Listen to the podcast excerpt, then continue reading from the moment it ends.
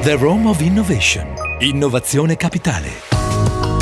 Bentrovati, sono Benedetto Buono e vi parlo dall'endpoint romano della Business School del Politecnico di Milano. In questo settimo episodio ci occupiamo di sport. Parleremo di come l'innovazione e le tecnologie emergenti abbiano supportato il settore sportivo negli ultimi due difficili anni e dell'importanza della formazione per i giovani sportivi. Con noi Cristiana Capotondi, capodelegazione nazionale femminile di calcio e membro del Comitato Attività Scolastica del settore giovanile scolastico SGS. Grazie mille Cristiana, benvenuta a Di Roma of Innovation. Grazie Benedetto, grazie a voi, sono molto contenta di poter condividere con voi la mia passione per il calcio. Cristiana, il tuo è un profilo davvero interessante e sfaccettato, contraddistinto da una carriera di prestigio, tanto nello spettacolo quanto nello sport. Ci puoi raccontare qualcosa in più su di te e sul tuo percorso? Io sono un, stata una bambina molto curiosa ed appassionata, per cui all'età di 12 anni ho l'opportunità con i miei Boy Scout di poi intraprendere non solo eh, nei locali della Basilica di Santa Maria in Trastevere, ma anche sullo schermo una carriera ehm, legata alla recitazione.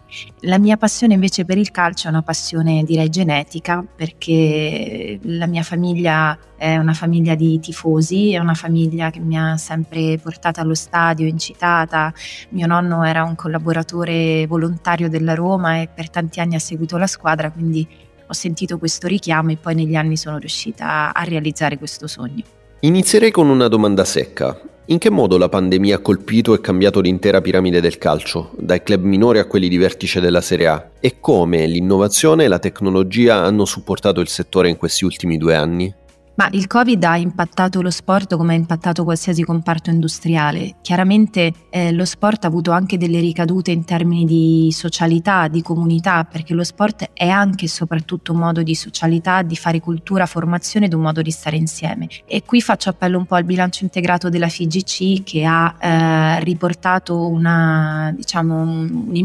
impatto del calcio italiano sul PIL che è diminuito del 18%, perché ricordiamo che il comparto industriale del calcio è un comparto industriale molto ricco che partecipa in maniera importante al PIL del nostro paese. Eh, c'è stata una perdita di circa 30.000 posti di lavoro e mh, mm, questo significa che la, tutta la filiera, diciamo tutta la catena del valore è stata impattata dalla pandemia. E un altro dato è chiaramente, se vogliamo, il distacco che si è prodotto tra eh, il pubblico e eh, la manifestazione sportiva nella sua esperienza live, perché chiaramente avendo continuato poi il calcio di Serie A eh, a giocare, eh, ha continuato comunque a produrre il cosiddetto eh, evento di intrattenimento, evento sportivo, ma chiaramente la fruizione è stata una fruizione coadiuvata chiaramente dalle piattaforme, ma certamente non più esperita eh, live. E per tornare invece al tema del, dell'impatto economico, economico, l'emergenza sanitaria nel biennio, eh, quello della pandemia, quindi 19-20-2021,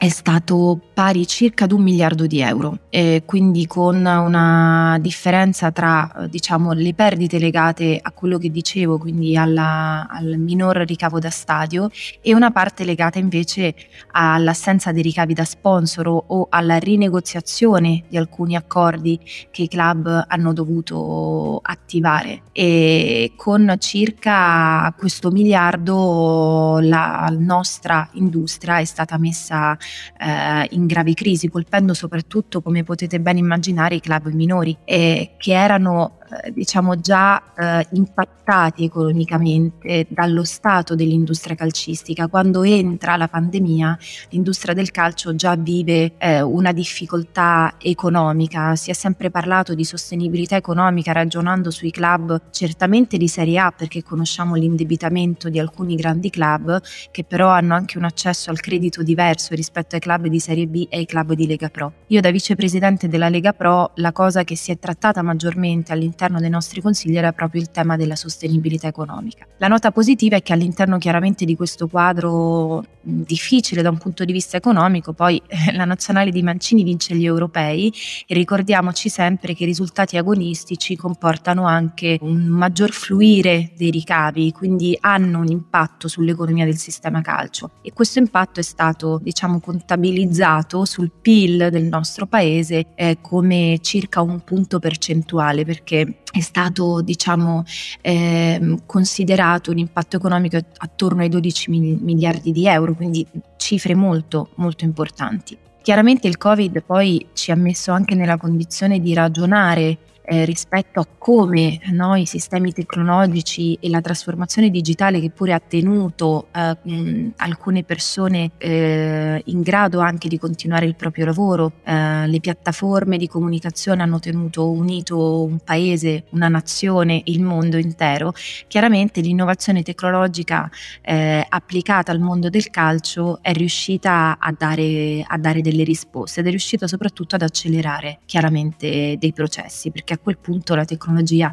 è diventata un elemento familiare per molti, quindi c'è stato un avvicinamento anche di generazioni mh, mm, chiaramente non native geni- eh, digitali, meno avvezze alla tecnologia, al mondo della tecnologia. E ha cambiato, come dicevamo prima, le abitudini dei tifosi, eh, anche di quelli diciamo più giovani, se vogliamo che quindi hanno uh, anche imparato a consumare calcio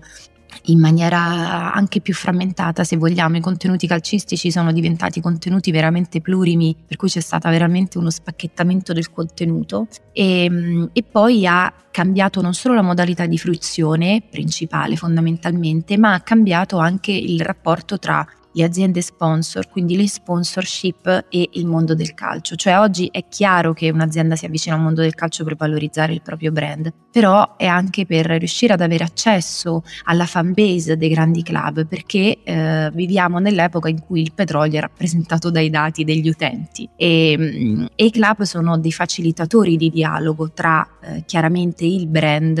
eh, e, e l'utente finale, in questo caso chiaramente il tifoso del club che si sceglie di sponsorizzare sponsorizzare. Un secondo aspetto legato alla tecnologia è quello che ha a che fare con eh, so, i sistemi eh, evolutivi per, il, per l'e-ticketing, quindi una sorta di anche accelerazione dei processi di acquisto del biglietto, ehm, una maggior facilità di costruzione dell'esperienza stadio e, e, questo chiaramente ci lega poi alla necessità che tutti i club siano pronti con delle piattaforme adeguate per, per queste rinnovate eh, esigenze da parte, da parte dell'utente della, dell'applicazione, quindi da parte, da parte del tifoso. Uno scenario complesso in divenire, quindi, con punti di forza e debolezza, dove sport, lasciami dire, è spesso sinonimo di calcio, data la rilevanza culturale che esso ha nel nostro paese. Ci potresti dare una panoramica dei numeri principali del calcio italiano, uh, con un focus specifico sul centro-sud?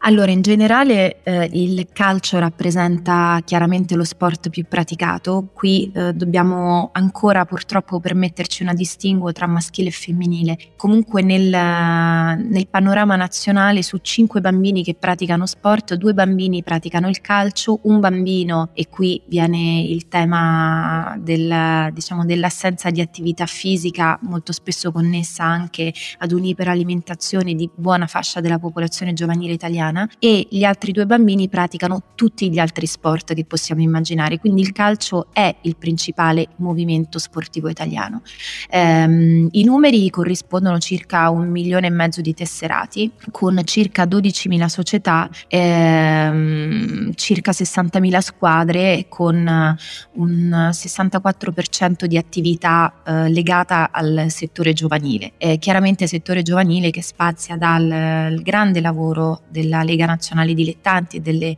eh, associazioni eh, che gravitano un po' nel, nell'alveo del, del dilettantismo con eh, un grande ruolo giocato anche dalla Lega Pro, che vi ricordo essere una lega eh, di 60 club della prima lega di calcio professionistico, Serie B e Serie A. E si tratta chiaramente di numeri che sono stati anch'essi impattati dal, dal Covid, perché abbiamo chiaramente eh, dei, dei, dei, segni negativi no? da, ehm, da, da valutare, perché abbiamo perso circa il 3% dei tesserati, abbiamo perso circa il 4% delle squadre registrate e l'impatto più significativo è stato proprio sul settore giovanile, per la difficoltà chiaramente eh, del, del, poter svolgere attività fisica, sebbene tanti formatori, tanti tecnici abbiano continuato eh, a cercare di, di, di, di, allenare i ragazzi tramite Zoom, l'attività fisica vera, quindi l'attività anche agonistica legata alle partite ufficiali è venuta chiaramente meno. E, mh, c'è un dato che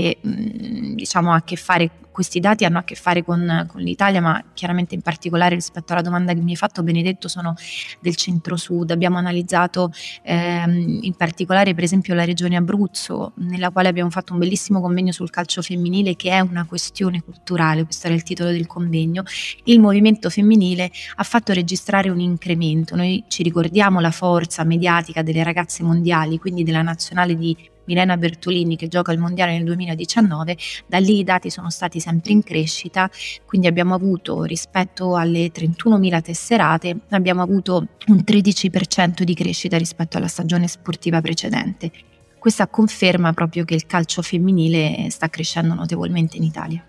In un contesto come quello che ci hai descritto, qual è l'importanza della formazione per i giovani che seguono una carriera sportiva? E penso qui ad esempio all'immenso patrimonio umano degli oltre 60 club della Lega Pro che citavi poc'anzi e alle relative esigenze dei settori giovanili. Ma guarda, la formazione è un dato fondamentale, intanto perché la carriera di un giocatore, abbiamo visto anche le carriere di giocatori che riescono a mettersi via dei patrimoni, eh, ti porta fino ai 40 anni e la vita oggi è molto più lunga eh, dei 40 anni, quindi si passa metà della vita sui campi di calcio e l'altra metà della vita la si deve nuovamente immaginare, nuovamente costruire partendo eh, con un, un bagaglio che non può essere differente da quello di un coetaneo quarantenne, soltanto tanto che chiaramente l'atleta si trova a fronteggiare eh, gli enormi impegni rappresentati dall'attività agonistica e dall'altro lato appunto la ricerca di una formazione personale le calciatrici in particolare, essendo il movimento del calcio femminile un movimento che apre al professionismo solo nella stagione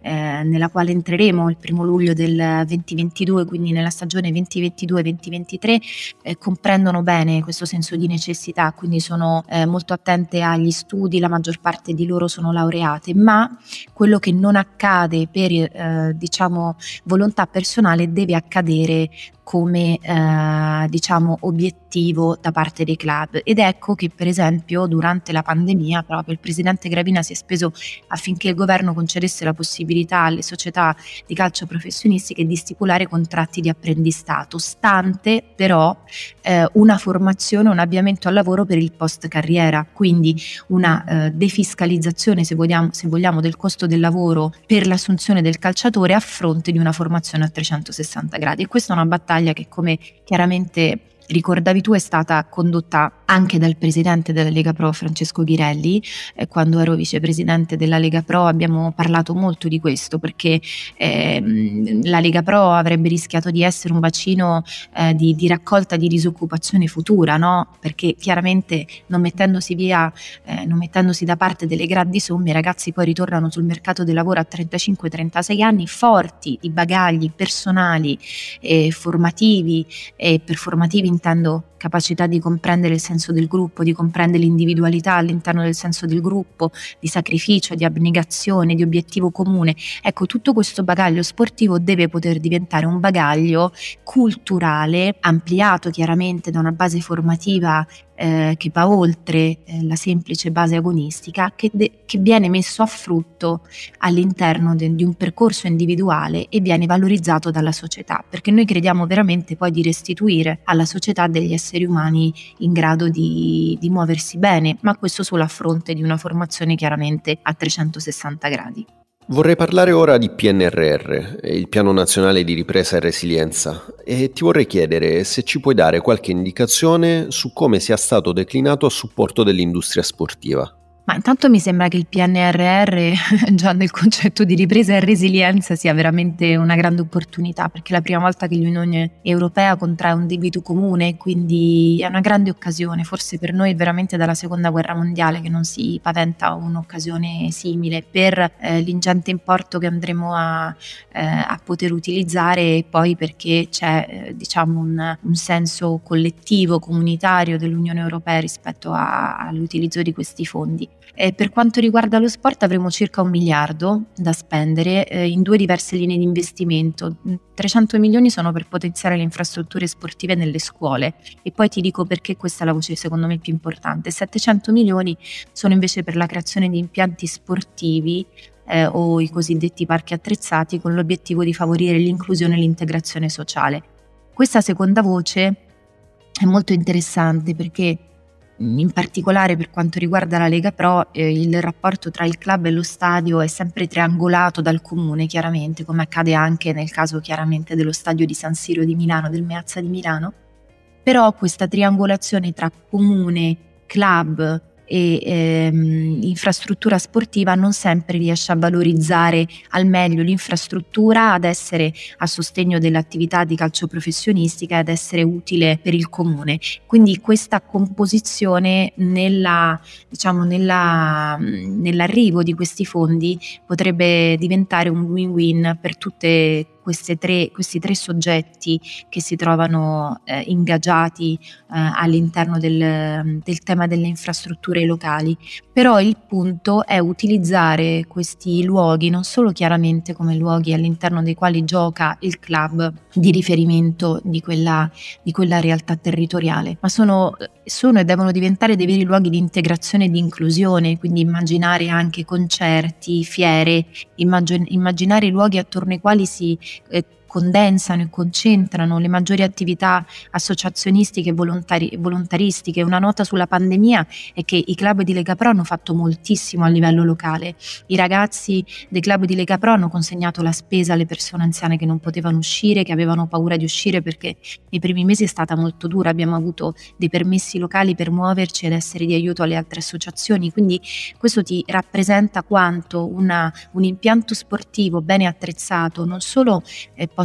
diventare un luogo di attrazione che poi riduce anche diciamo, il degrado di alcune zone pur centrali all'interno del, eh, dei, dei territori che ospitano un club di Lega Pro, ma possono addirittura diventare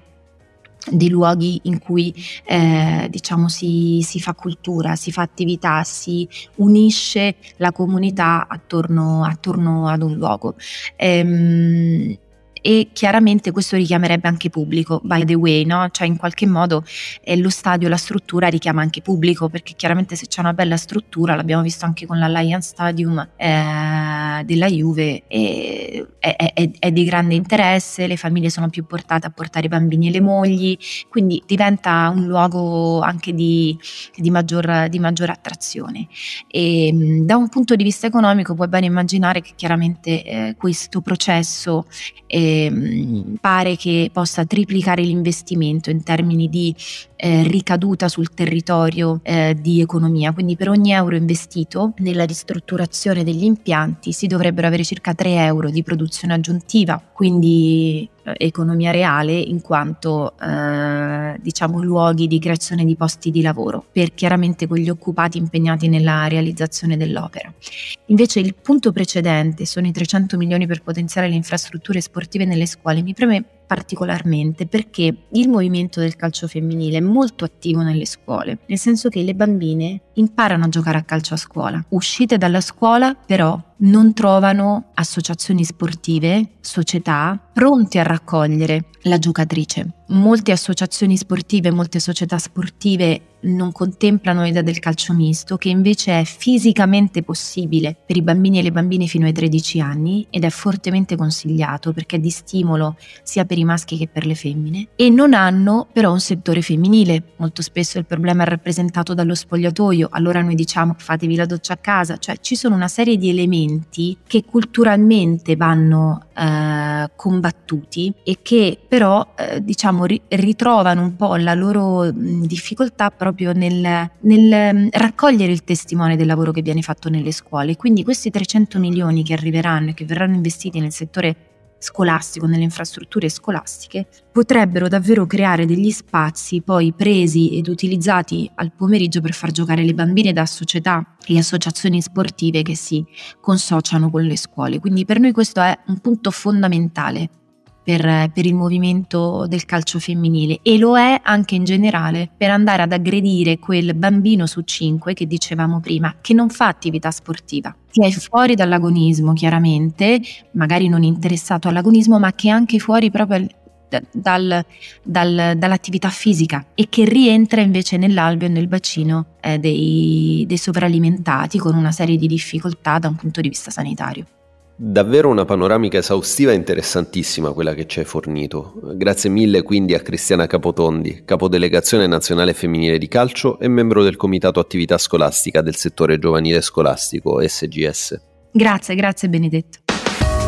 Nel prossimo episodio parleremo di innovazione in ambito pubblico e lo faremo con Patrizio Caligiuri, direttore affari istituzionali e comunicazione presso Pago PA SPA Vuoi conoscere di cosa si tratta e approfondire l'innovazione capitale nel settore pubblico? Seguici, registrati sul nostro sito som.polimi.it slash di Innovation oppure ascoltaci sulle migliori piattaforme di podcast. Un saluto da Benedetto Buono dall'Endpoint Romano della Business School del Politecnico di Milano. The Rome of Innovation. Innovazione capitale.